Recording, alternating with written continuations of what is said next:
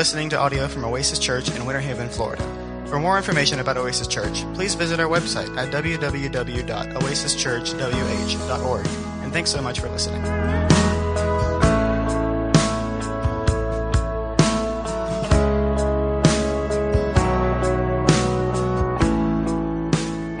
We're talking about prayer this morning.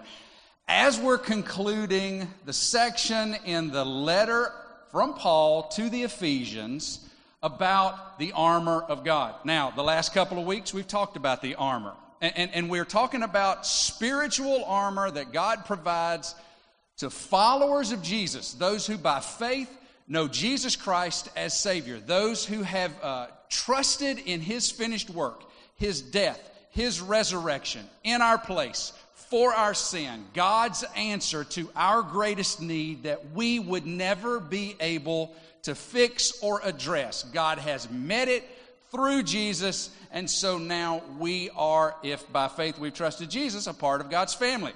Through the letter of the Ephesians, we've learned that God has provided all the spiritual benefits and blessings that we need to do and to be everything that God has called his children to do and to be. You know, he's what has he called us to do and to be? He's called us to be representatives of Jesus. He's called us to allow the Holy Spirit to push the life of Jesus out in our life so that the things we do and say and think and respond sound more and look more like Jesus than it looks like us in our old natural way of living. And so God has called us just to represent Jesus. Just follow him and communicate the good news about him to those that we come into contact with. That's what we've called to be and we've been called to be and to do. But if you're a follower of Jesus, you know as good as well as I do that that is not easy.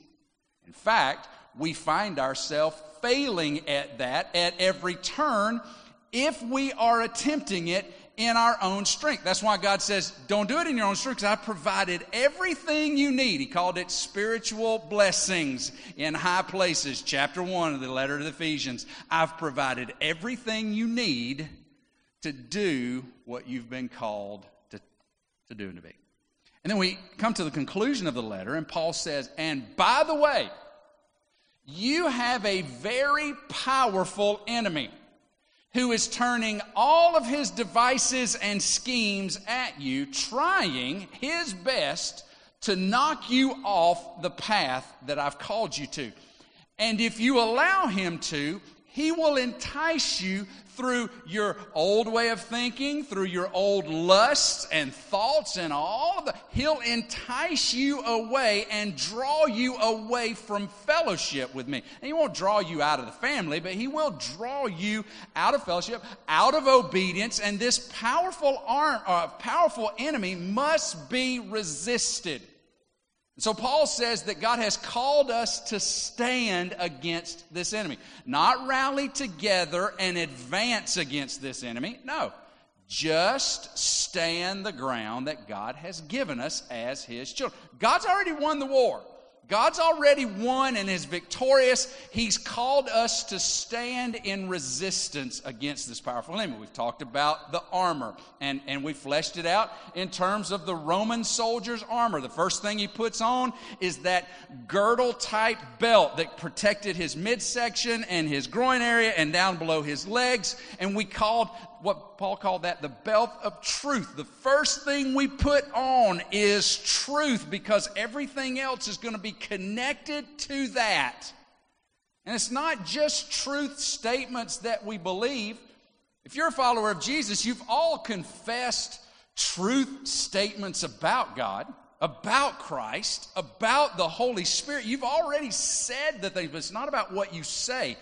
It's about the impact truth has on your life? Is truth the directional guide of your life? And what is truth? It is God's Word. What God has said and revealed must be what leads us. That's why it's very important when it comes to doctrine that, that on the essentials of the Christian faith, we need to be very grounded and solid on because those cannot be deviated from. When it comes to the things that, that are debatable, the secondary issues, they're not unimportant. They're just not as essential. Well, there's grace and there's, there, there's love in that arena that we allow folks to sort of uh, breathe a little bit as they're trying to follow Christ and understand God's Word. But in the essentials, we've got to be grounded, we've got to be solid, we've got to be unmovable.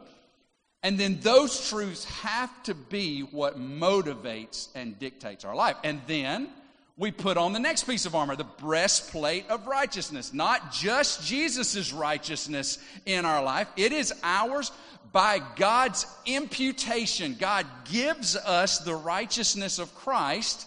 When we, by faith, are born and adopted into his family, we have the righteousness of Christ. But I don't think that's what Paul's talking about. I think Paul's talking about the righteousness of Christ being obediently lived out in us those righteous acts and thoughts, and, and, and when the Spirit is pushing the life of Christ out in our life, then that righteousness is going to begin to be displayed in our life. Not just resident within us, but displayed through us. And I think that's what Paul is saying that we need to put that breastplate on of the righteousness being lived out by the by the work of the Spirit in our life. And then on top of that, we put on the shoes of peace that we have through the gospel, those cleated sandals, heavy sandals that wrap up the halfway up of our calf, and, and we're able to stand steady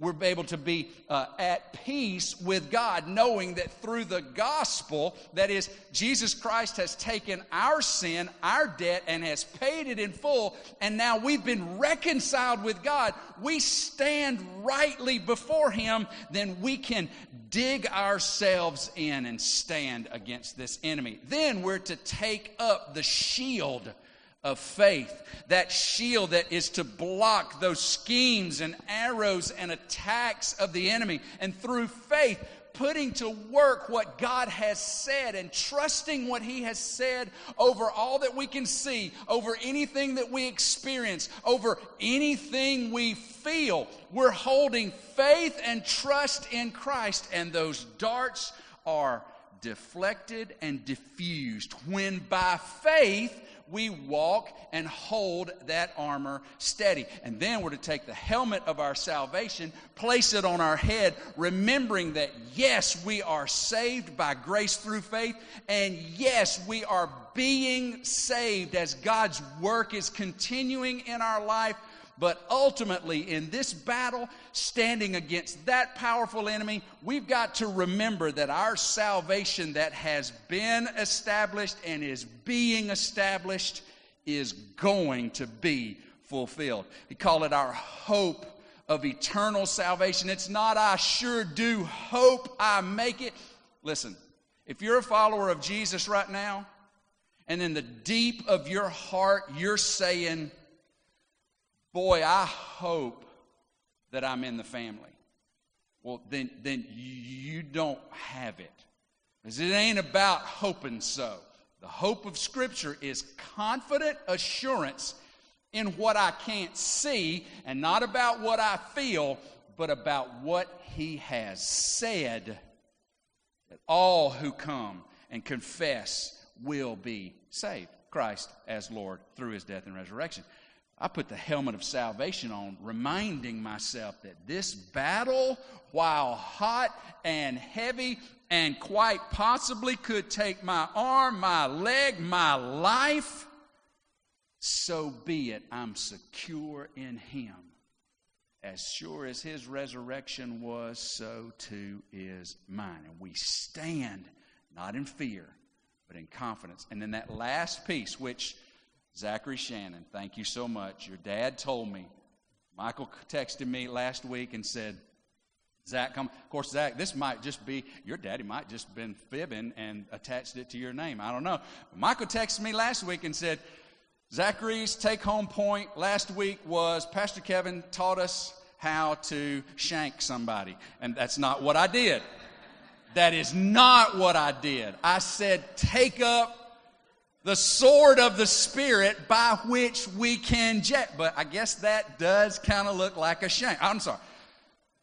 The only offensive weapon we have is the sword of the Spirit, which is God's Word. And we talked about speaking the truths of God's Word into the battle that is spiritual. It looks like the person in the cubicle next to us, but that is not our battle. The battle is spiritual. And when we utilize the Word of God, when we stand in resistance against the enemy, through God's word, then the enemy must flee. We see that example in Matthew 4 and Luke 4 when Jesus counterattacked the enemy not with the majesty of his infinite power, but through the double edged sword of God's word. Because he knew the enemy could not stand in opposition to what God has said. And so we put on the armor so that we might stand against the enemy side by side with brothers and sisters with a little bit of smirk on the side of our face, knowing that they cannot win. They're already defeated but holding one another in check and reminding one another to pick up your get your helmet on. Hey your breastplate is back two years ago. Get back there and find it and put it on and start living it because we've got a battle to stand against. Already won but one in which we must be obedient. And then paul introduces the last thing. It's the battle strategy with all of the armor on, we won't know what to do with it apart from a strategy. We're a follower of a particular college football team that started playing last uh, yesterday and didn't look real great. But I'll, i digress. One of the things that has always been, com- I don't see those. Kim's in the back doing this. I don't recognize that. That's heresy, Kim. Get behind me, say. One of the funny things that our family has always thought was comical was the team gets up to the line and you think they're ready and they're, they're, they're all settled, and then all of a sudden they all stand up and look to the sideline. It's, it's in unison. They come out of the huddle, and you're thinking, all right, in the huddle is where they're getting it together, right? They're coming up with, I, I think they got stuff in their helmets that they can hear and all this kind of stuff, and they're getting it together in the huddle. Okay, we're ready to go. Ready, break. And you know, we do that every week. We get it together and we come together and we huddle up, right? we're huddling up. We get it together, ready, break. And then we get out there and we get settled. And then the team, almost in unison, would look up and look to the side. And they would all look, and something's happening on the sidelines, and, all, and then they all turn. What is it that's happening on the sidelines over here? Well, they've got players holding up signs that don't make sense to any of us because we don't know the lingo that they're using, holding up signs, and, and, and they're communicating to the team the wishes of the coaches. The coaches have decided what they want. And we look to the coaches, and then once we know what they want, then we come back and we attempt to execute what they have asked. Now, the team that is not interested in what the coach wants done is going to lose. They may be some of the most talented kids on the face of the planet. They may have some of the best skills known to the modern world, but if they're not following the plan of the coach, they are going to, you've watched it time and time again. A particular player puts the team on his back, on her back, and, and you watch, they're, and the announcers are going, they're trying to do too much. They're trying to do too much, and it's costing their team.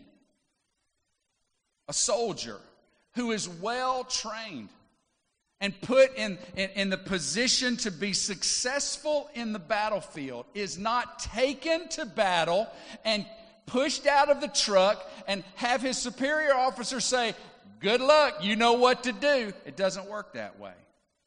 on the battlefield are well trained and well prepared soldiers, but what is needed is communication from the leaders.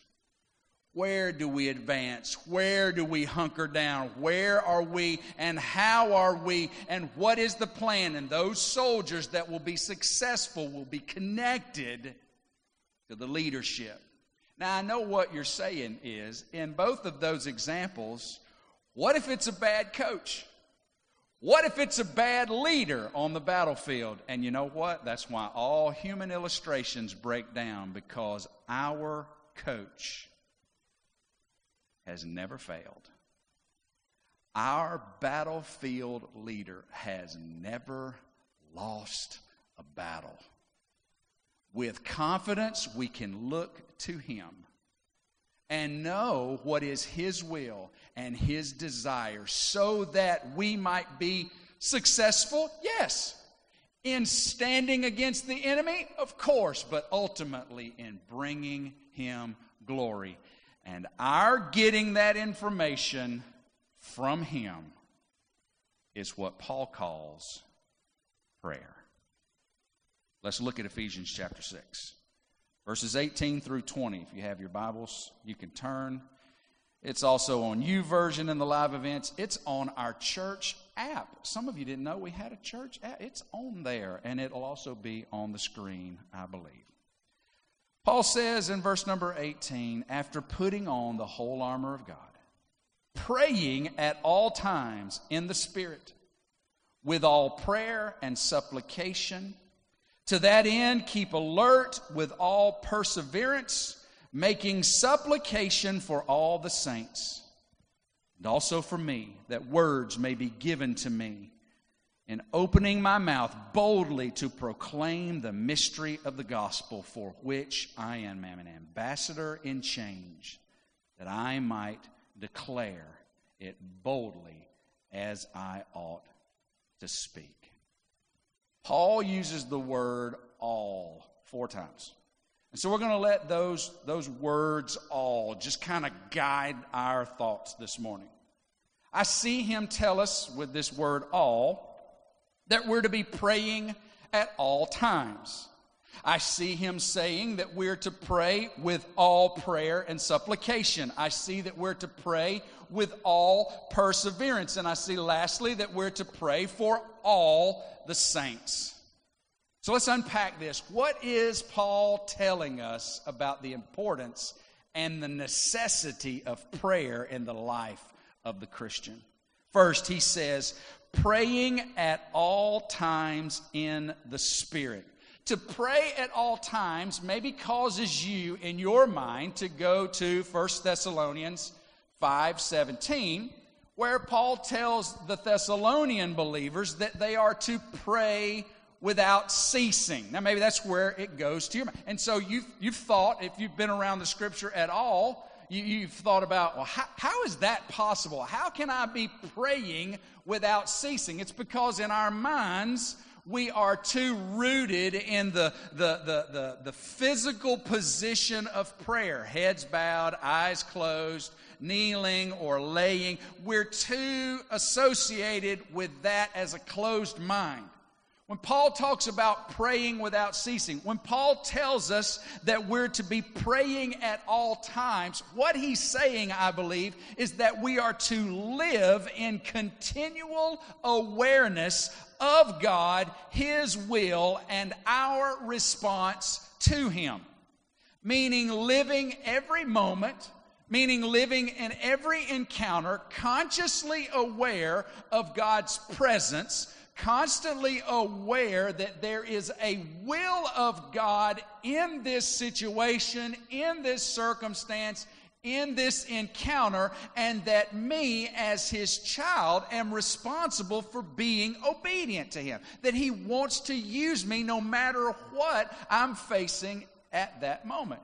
It's a continually just living in a conscience awareness. Now, that is not something that comes naturally to you.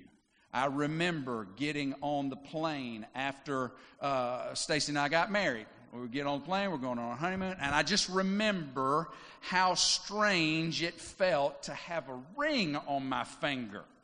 How, how weird, you know, and, I, and I, I looked over at her and I said, Hey, wife, you know, and then she kind of had that look of, and she looked at me and said, well, Hey, husband, you're weird. She says that a lot to me. But anyway, the bottom line is it was new it was strange you know it was something I, I, understood the concept but now that i'm in it i'm kind of going i don't know what's going on here it's the same way with when we come to know jesus when we become a part of god's family we, we, we might not really have a good you know, bearing on what that means. Kind of like Bambi learning how to walk. We're slipping, we're sliding. But as we grow in our walk with Jesus, our fellowship with Him should come to a place where we just recognize and are aware of His presence and are aware of his activity. And, and, and, even though I don't understand how this encounter, that person who is angry at me and calling me every name in the book and some I'm going to have to go home and look up to even understand what they're saying.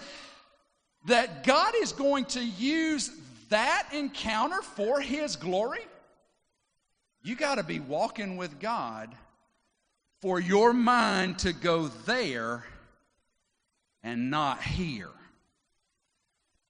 But Paul says if we get into the, if I can say, habit of just being aware and walking in God's presence, that is the battle strategy for standing successfully against the enemy and with my brothers and sisters.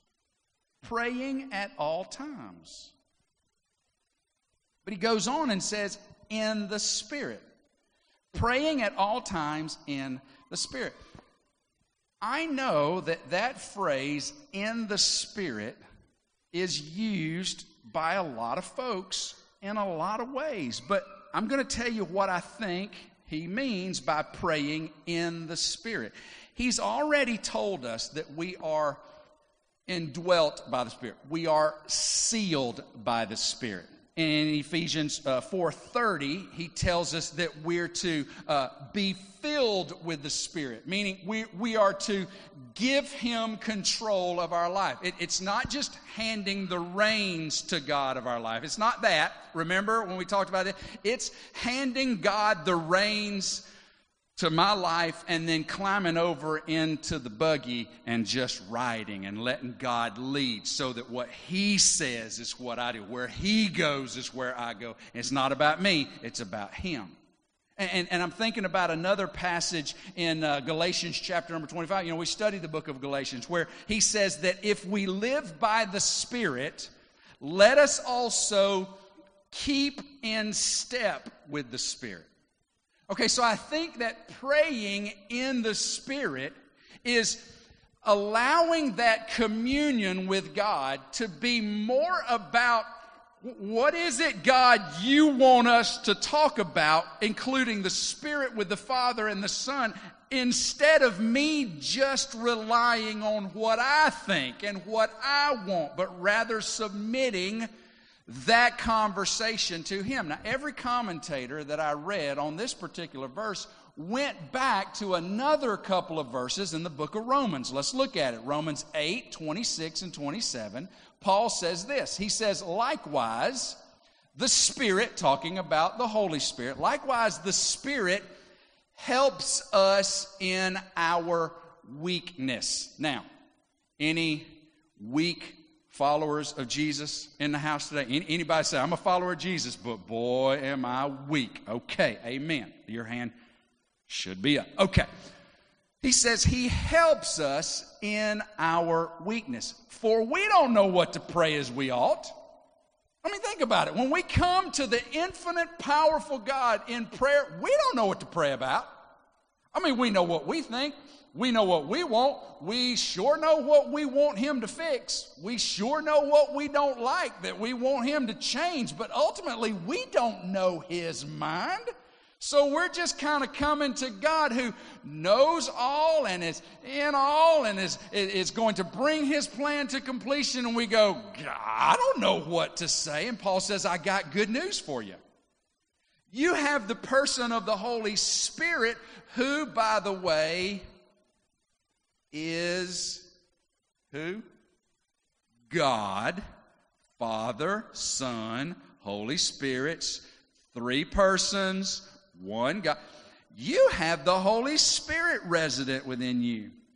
Of course, you don't know how to pray as you ought, but the Spirit Himself intercedes for us with groanings too deep for words. Now, Paul has used this idea of groanings in the verses ahead, okay? When he talked about groanings, he talked first about the uh, the creation groaning. Why? Because it's corrupted by sin and it just wants God to fix it, the creation does. And God says, I got it. I'm bringing it to completion. That's what the kingdom's all about. And he talks about our groanings, just wishing that we could somehow get some relief from this struggle that we have with sin and aggravation and the old me. And there's hope for that because when Christ returns, he's going to bring all that to completion. And now he talks about groanings, and I don't know that it's a direct parallel. In fact, I don't think it is, but I think he's capitalizing on this idea of, uh, uh, and then now it's a groaning that actually is in communion with God. You don't get it because you ain't God, and neither am I. But that's okay. Because when we come to our great Father, bringing our petitions and, and our thoughts and, and our longings and, and, and the things that, that we're just overwhelmed by, Paul goes, Don't worry when you don't know what you're saying and how to say it. You got the Holy Spirit who is God and He intercedes on your behalf, not making fun of you. But can you imagine? Just let your imagination go to where it is the, the Spirit of God, infinite, the Father, infinite, the Son, and then you and me, these little weakling nothings, just coming before God saying, blah, blah, blah, blah. And the Spirit goes, let me tell you what he wants, what he needs. And he speaks on our behalf. I, I know, my imagine, I not, it ain't this way, but, but just loved up against. Kind of like a daddy does when, when the kid goes to the ice cream store and kid don't know really know how to talk and, and, and the kid goes up and holds himself up by the thing and the guy says, what do you want, little guy? And he's like, Dad, your bar. Damn right now. And dad goes, he'll take one scoop of chocolate in a cup with sprinkles. And what happens when the kid gets? He's like, That's it, Dad. You know me. The Holy Spirit intercedes on our behalf. We come before God, and then God takes what we don't know and He converts it into what God does know and intend to do. That, that's awesome. But he tells us to pray in the Spirit. We have a responsibility in that. Not, not what God's responsibility. Our responsibility, surrender life, walking in step, allowing Him to lead, coming with our prayer. All right, spent way too much time on the first one. So, praying at all times, guided by, fueled by, powered by, translated by the Spirit. Number two, with all prayer and supplication, he says. Praying at all times in Spirit with all prayer and supplication. Prayers is a word that just generally means that. It's petitions, it's praying. It's what Eugene did. It's what maybe you guys do at mealtime. It's what we, it's just with all prayers. And, and then he goes on to say, and with supplication. Supplication's a different word. Supplication means a, a specific, calculated, targeted need that is, that is personal and direct. Paul says, pray at all times with, with all your normal prayers in the Spirit and with all of the things that you're bringing with urgency. and you're going, God, please move in this. And sometimes we're going, God, please, can I give you a, a particularly uh, contemporary example? Some of you may be praying right now, God, please let you fill in the blank be elected this year. Because if you fill in the blank isn't elected this year, God, we're in the toilet. And you know what the Spirit does? He goes, I got this, buddy. Father, what he's really saying is that he wants you to be his source of peace. He wants to trust you above all and any other earthly authority. And so ultimately, what he's asking is that you would draw him deeply. You would draw her deeply into yourself where that no matter who gets elected in any election, they say, My calling is sure, my hope is certain, and my job ain't changed. That's what he really wants. And we walk away from, I know God's going to answer my prayer. Yes, he is. Bring them all with all prayer and supplication. You know, Jesus modeled bringing prayer. Here's how I think I would think that God the Son, co equal with the Father and the Spirit, uh, not the same as the Father and the Spirit, uniquely distinct, yet the second person of a three person, one God. Don't get it, just believe it. But I would think that on the earth, if anybody didn't need to pray, it would be Jesus. Because he, he is God, right? But what did he do?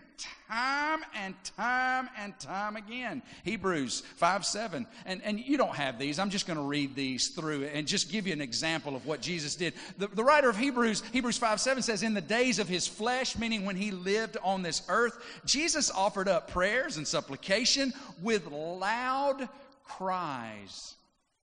You ever cried out to God in prayer? Have you ever wept before God in prayer? So did your Lord. It goes on to say, with loud cries and tears. To him who was able to save him from death, and he was heard because of his reverence. Jesus came before the Father that living example of complete and total dependence on my God. Matthew 14, 23. And after he had dismissed the crowds, he went up to the mountain by himself to pray. I think he was by himself not because he said, Y'all stay down here. I think he was by himself because everybody else was busy with other stuff, and Jesus just went to pray. When evening came, he was there alone. Mark 135, and rising early in the morning while it was still dark, he departed and went out to a desolate place, and there he prayed. Mark 4, uh, 646, and after he had taken leave of them, he went up on the mountain to pray. Luke 5 16, but he would withdraw himself to desolate places. Luke would say it was kind of his habit. He would just kind of he would just be gone and we would be looking around going where was jesus and he was just in a, a solitude to pray luke 6 12 in these days he went out to the mountain to pray and all night he continued in prayer to God. John 17, I would encourage you to read that whole chapter when you get home today. It's Jesus' high priestly prayer for, yes, his disciples, but for all who would believe the word of their testimony. As they went out obediently, casting the gospel to any who would hear, those who would believe on the word of their testimony, Jesus prayed also for them. That they might be one, Father, as we are one. That they might find their identity in you. Hebrews 7:25 tells us that consequently even after his earthly ministry He's able to save to the uttermost those who draw near to God through him, since he always lives to make intercession for them. What is Jesus doing? While the Spirit is converting our weak prayers into the things that we need to the one who will provide, what is God the Son doing? He's praying for us, interceding on our behalf. Romans 8:34 echoes that again. Christ Jesus, the one who died, more than that, who was raised, who is at the right hand of God, who is indeed, don't mistake it, is interceding for us. What is Jesus praying for us? That we might know how equipped we are that we might be armored with the things that will protect and that we might stand faithfully against and faithfully with with confidence that it will not be lost waiting on his return for the glory of his name. That's what he's praying for us. That's what the spirit is interceding on by our and when we pray all the time, we're stepping into the arena of what God desires for us. When we pray in all supplication and all prayer, allowing the Spirit to guide and letting, letting Him have, even as we're praying and we're thinking, that doesn't feel right, so God, just whatever I need, help me to change my mind about this with all perseverance. Why do we need perseverance? I'm going to tell you why. You already know it. Because prayer is hard. Prayer is hard. Now, if by chance you say, well, not for me, Pastor Kevin, prayer is a, you know, it's just part of my life and it's something that I'm really good at. Okay, I would chance that maybe you just think you're good at it. But prayer for me, can I just can I just be like I always tell y'all I'm one of y'all. But but can I just do this because I need to? I, I need to confess to my brothers and sisters. Prayer is hard for me. I get distracted. I, I, I get I, I get tired how many times have I begun to pray and found myself asleep? You know, I want to say, well, I'm in good company because Peter and John and Jack. No, no, because Jesus came to them and goes, Really? You can't pray with me one hour? He knew their weakness, yet he was saying, Look, you stay awake for that you wanted to watch. And I did last night as the lightning blew that leaf. I was tired then, but you know what I didn't do? Sleep. Why? Because I was interested. Come on. All person, there's no time to lay down. There's no time for napping. There's no time for rocking back on our heels. And can I tell you, that is where the enemy attacks me the greatest. I, I'm not a man of consistent and powerful prayer. It's hard for me. I'm not a strong prayer warrior personally. I'm not a strong prayer warrior with my family. It's hard for me to pray with my wife. It's hard. I'd much rather just talk to her about things and truths of God's Word that I think she needs to hear. It's way harder for me to come with her in just humble dependence. It's hard. I'm afraid that our church is not a praying church because prayer is hard for me. But you know what? That's not okay. Because we can be all armored up. We can be all ready to go, but if we're not looking and listening to the leader consistently, fervently, with perseverance, then we are at best relying on our own strength. And you know what our own strength will net us? Absolutely nothing. Prayer is important. With all perseverance, because the enemy never takes a day off. The enemy will never celebrate a holiday and offer a ceasefire. The enemy will never say, you know, I know it's been a hard week for you. I'm just going to I'm going to rein it back a little bit because I just want to play fair. It'll never happen. So Paul says, at all times, in all of your praying, in the Spirit, with perseverance. You got to keep going, keep going, keep going. You say, what do I do? Well, we got to get up and we got to start walking that direction. There's just no way around it. God's not going to sprinkle us with little spiritual pixie dust when all of a sudden, oh, it's prayer's easy today. Good, thanks, Pastor Kevin. I'm glad to get. Uh-uh. You know what we got to do? I got I got a wristband that I wear and hardly ever do. But here's what the wristband says. It says, "Starve your distractions." And the other wristband that I lost said, feed your faith. Look, if we're going to make prayer a part of our life, you and me, families, brothers and sisters, this church, then we're going to have to starve our distractions and we're going to have to manufacture time for it. We make time for everything else. Someone once said, You do what you want to do. That's unfortunately so true. Don't we? We do what we want to do.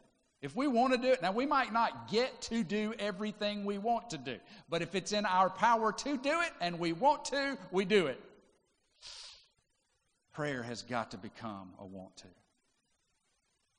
We got to stay at it.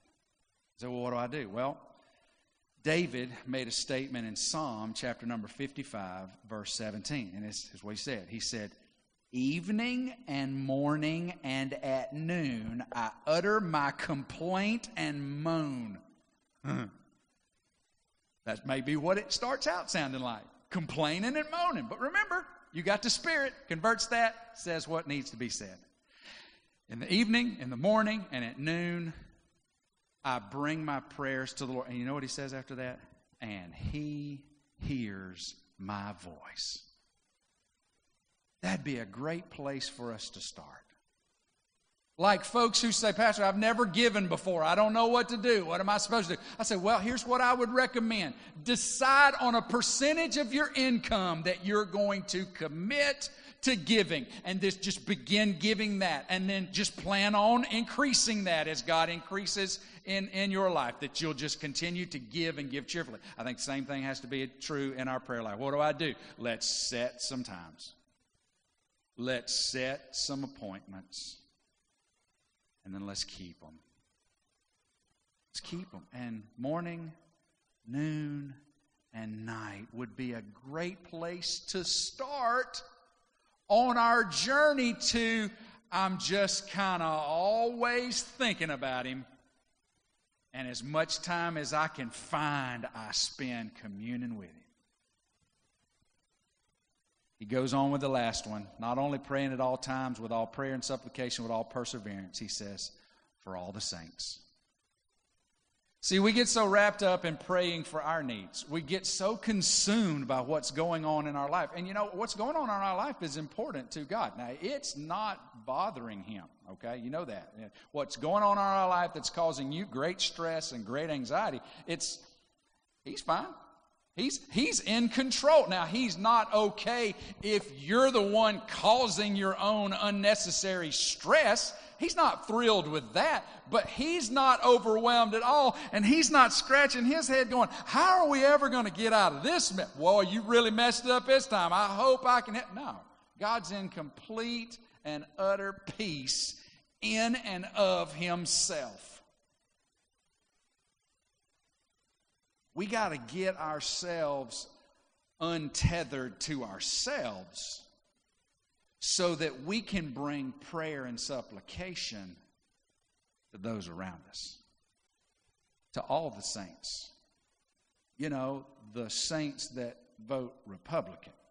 You can pray for them. You, you, you know, the saints that vote Democrat. Oh, Pastor, you can't. Look, all the saints, all of them. The ones that speak your language, the ones on the other side of the world who know exactly what persecution feels like, the ones that have given all that they have in order to go to a people that they will never be accepted by in order to bring the good news to them. need to be praying for them calling their name out, going to war with them and for them. Well, what am I praying, Pastor? We're praying that their armor will be on and it'll be latched together, and that their feet will be sturdy, and that their heart will be in tune with their Lord, and that they'll be walking in fellowship with one another. And where there's brokenness, that they might be willing to extend and ask for forgiveness, that they might be walking in unity, and they might be focused on the same goal, and that we might not be distracted by all of the things that are going on around us, and we might keep our feet to the fire, even if the fire is underneath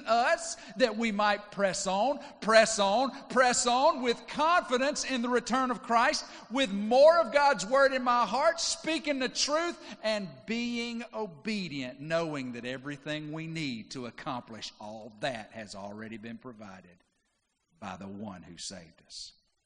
We could start there, praying for all the saints. And Paul made it very practical, and he says, And when you're praying for all the saints, I want to ask, will you pray too for me? Wouldn't you think Paul's prayer request would have been, You know, I'm in prison and I'm waiting to see Caesar, so if you could pray that Caesar will give me a favorable outcome. Okay, if you could pray that maybe I could get upgraded to a better cell. That maybe the soldiers that these soldiers are kind of mean to me, guys. So if you could pray that I could get a new regiment of soldiers that would be a little bit more. It's cold in here, guys. If you could pray that the that the heat would start working better and that I could get, you know, I'm I'm way down on the list to see Caesar. If you could pray that I would get moved up so that I could get out of here because I don't like being here. You would expect those things he's praying about. What's he say? Pray also for me. Verse 19 that words may be given to me in opening my mouth boldly to proclaim the mystery of the gospel, for which I am an ambassador in chains, and that I might declare it boldly as I ought to. He says, guys, while you're while you're on your knees, while you're contending for one another, while you're coming confidently before the throne of God, boldly knowing that you're in tune with Him and that He's doing for you what you need, and you can stand firm and strong, and you can be undistracted, and you can be settled in your faith. Could you pray for me that I might have words to say? And that it might be a effective for the gospel. And then if you can give me boldness, pray that God will give me boldness to say it. You go, wait a minute.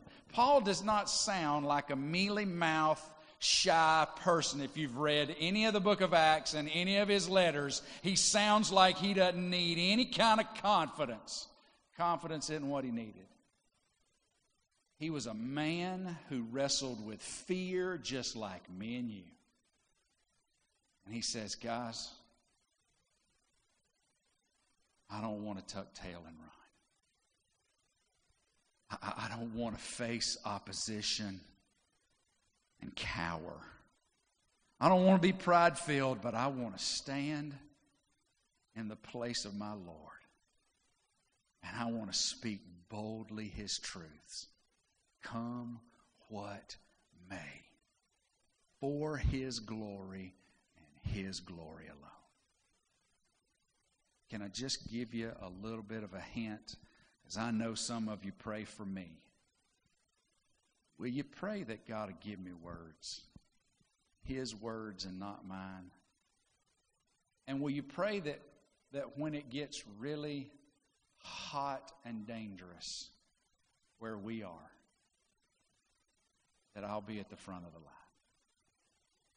That you won't have to come find me knocking on my door, dragging me out from up under my bed. But I'll be in front of the line with knees calloused, armor secure, confident in the one who's called us. That's what I need. And you know what? That's what we all need. It's hard where you work. It's hard where you live. It's hard where life happens for you to be bold for Christ. And it's our opportunity and responsibility to hold one another up. God, strengthen them. Think about the kids right now.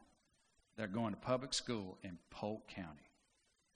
That at times can be war.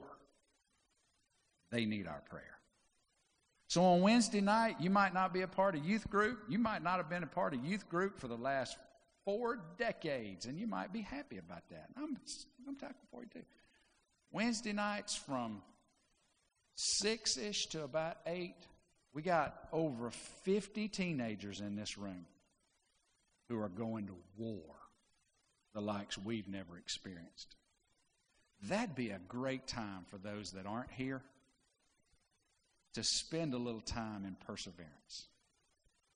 Knowing that they're all here, listening to this old guy that they have to listen to on Sundays too,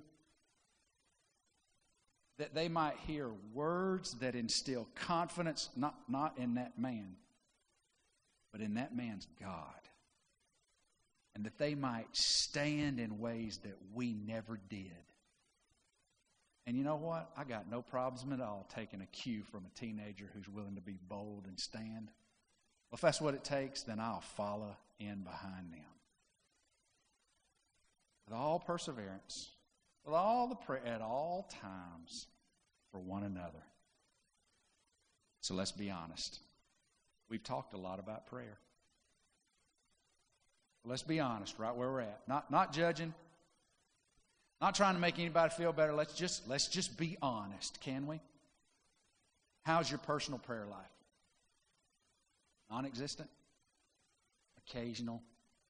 Not, not really anything other than just a routine. Let, just, just, let's, just, let's just get the cards out. Let's just lay the cards out and look at them. God's not clucking. Uh uh uh. He's not. No, let's just be honest. Lay them out. How's your personal prayer life? How is your family prayer life? Let's just be honest. If the personal prayer life is, is non existent or struggling, then it's probably not happening in the family.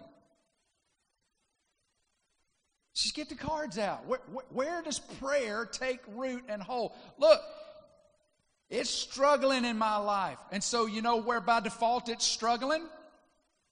In my family. How's our church prayer focus? You say, well, how much time have we spent praying today? Be honest. But beyond honesty, let's, let's respond. Let's confess the sin of our self reliance. I, I, had a quote written by a guy that I was going to read. The book's in my office, so I can't read the quote. But the bottom line was that in freedom in America, we don't need God. That doesn't mean we don't need Him. I'm saying we don't feel that we need God because we've got everything we need. Let's confess the sin of our self reliance. Let's confess the sin of our independence and let's declare our absolute and total dependence on the one who loves us and gave himself for us if we're going to navigate this life according to his will. Let's confess that as sin and then let's confess him as Lord needed every minute of every day. And then let's just get back on our knees. At morning, noon, at night, I, I, I, whatever. Let's put it on the, on the docket. If we don't have room in our calendar, well, let's just start moving stuff. It is the strategy that apart from our armor will not keep us. The armor will work if we're listening to the general, if we're following him and relying upon his instructions. I wasn't trying to beat you up today. I have no right to beat you up because I struggle with you. But what, what would it look like? What would it look like if all of us in this room today decided that prayer was going to take a new role in us? I'll tell you what it looked like. It looked like a mad enemy. That's what's going to look like. Mad. Powerful, coming at us in ways we might not have had him come at us before. But if he hadn't been coming at us, maybe we hadn't been all that much of a threat to him anyway. So, yes, let's put our armor on, but more than that, let's recognize where our power comes from. Let's make a place for prayer in all areas of our life, starting now. Amen? So here's what we're going to do I'm going to pray. I know that some folks aren't able to, to move about, and, and, and this ain't a gimmick, okay? I just want to give you an opportunity. I'm going to pray. If the altar is somewhere you'd like to pray, then I invite you to come spend some time. Maybe grab a brother or sister, say, Come on, you pray with me. Or, or maybe just making an altar out of the chairs you got. I don't know. Or where you sitting? Bottom line is we need to respond and respond obediently. So let's pray.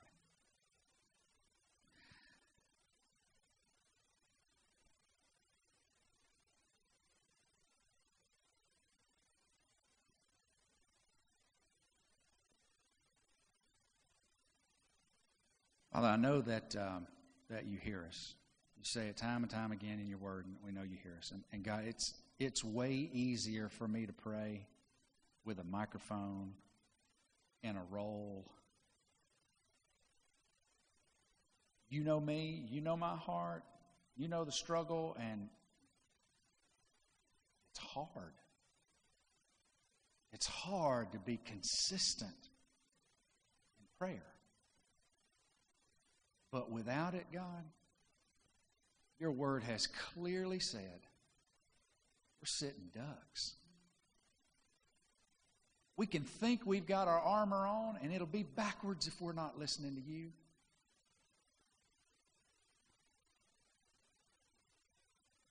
Father, I want to ask that you will help me to make time for you in times of the day that have been devoted to what I want or what I think I should be doing. I need you. I'm in total dependence on you because of what you said. God, I want to live like that. I want my family to know just how dependent we are on you. Father, I want this church to know just how dependent we are on you. May prayer be more visible and evident. May it be more of a, of, of a, a consuming desire that we have. We might know your will and and follow your will and, and, and, and, and be in the, in, in, the, in the place that you've called us to be. Not what we want, what you want. God, I lift to you the Schultzes in Alaska. Pray that you would strengthen them, that you would guard them, that you would use them, they would be confident in, your, confident in your presence. I pray for the Gibsons in Portugal. God, make straight their path, strengthen their, their bodies and their minds as they raise those girls and, and as they communicate the gospel people there in Portugal. Father, I pray for the mission as they seek to meet needs of those that are hurting in our community. Pray for life choice as they're trying to speak truth and hope to those that are that are just in a very scary place and, and God they're doing all they can do to try to help them see life and its importance. Father, I want to lift these families, these daddies to you that I know probably struggle exactly like I do. God, I pray that you will help us to, to see just how unfit we are to lead apart from complete dependence on you. Father, I pray for these mothers that you'll give them the strength that when necessary, when daddy's forgotten, when he's not doing what you've called us to do, that they might with gentleness encourage us back to the altar. I pray for these kids, God, that, that, that are struggling with, with things that I, I don't, I never even wrestled with, in part that they're dealing with, and, and, and, and how they're identifying themselves and, and, and how they're thinking about how life should work. God, I pray that you would draw them back to truth, to yourself that we might lead an example will show them where they can follow. Father, I pray that you would draw them to yourself. There's lost people in this community all around us. You know where they are, and I ask that you would show us the way to them. We might effectively communicate your love so that we might communicate your gospel. We know these are, are dark days. We, we know these are challenging times for the American norm. We know that the enemy is at work. We know that he's driving wedges between all types of people. We get it. May we never be reliant or hopeful in anything but Christ. No government will ever do what you alone can do. God, give us a singular, singular responsibility to represent you. May we do that with boldness. Perseverance. May we do that at all times. God, we look forward to what you're going to do. Thank you for what you've already done. We ask that you will help us to stand in our time till your Son returns. Pray these things in His powerful, undeniable, absolute holy name, our Lord, our Savior, your Son, Jesus Christ. It's in His name. All of our Church says.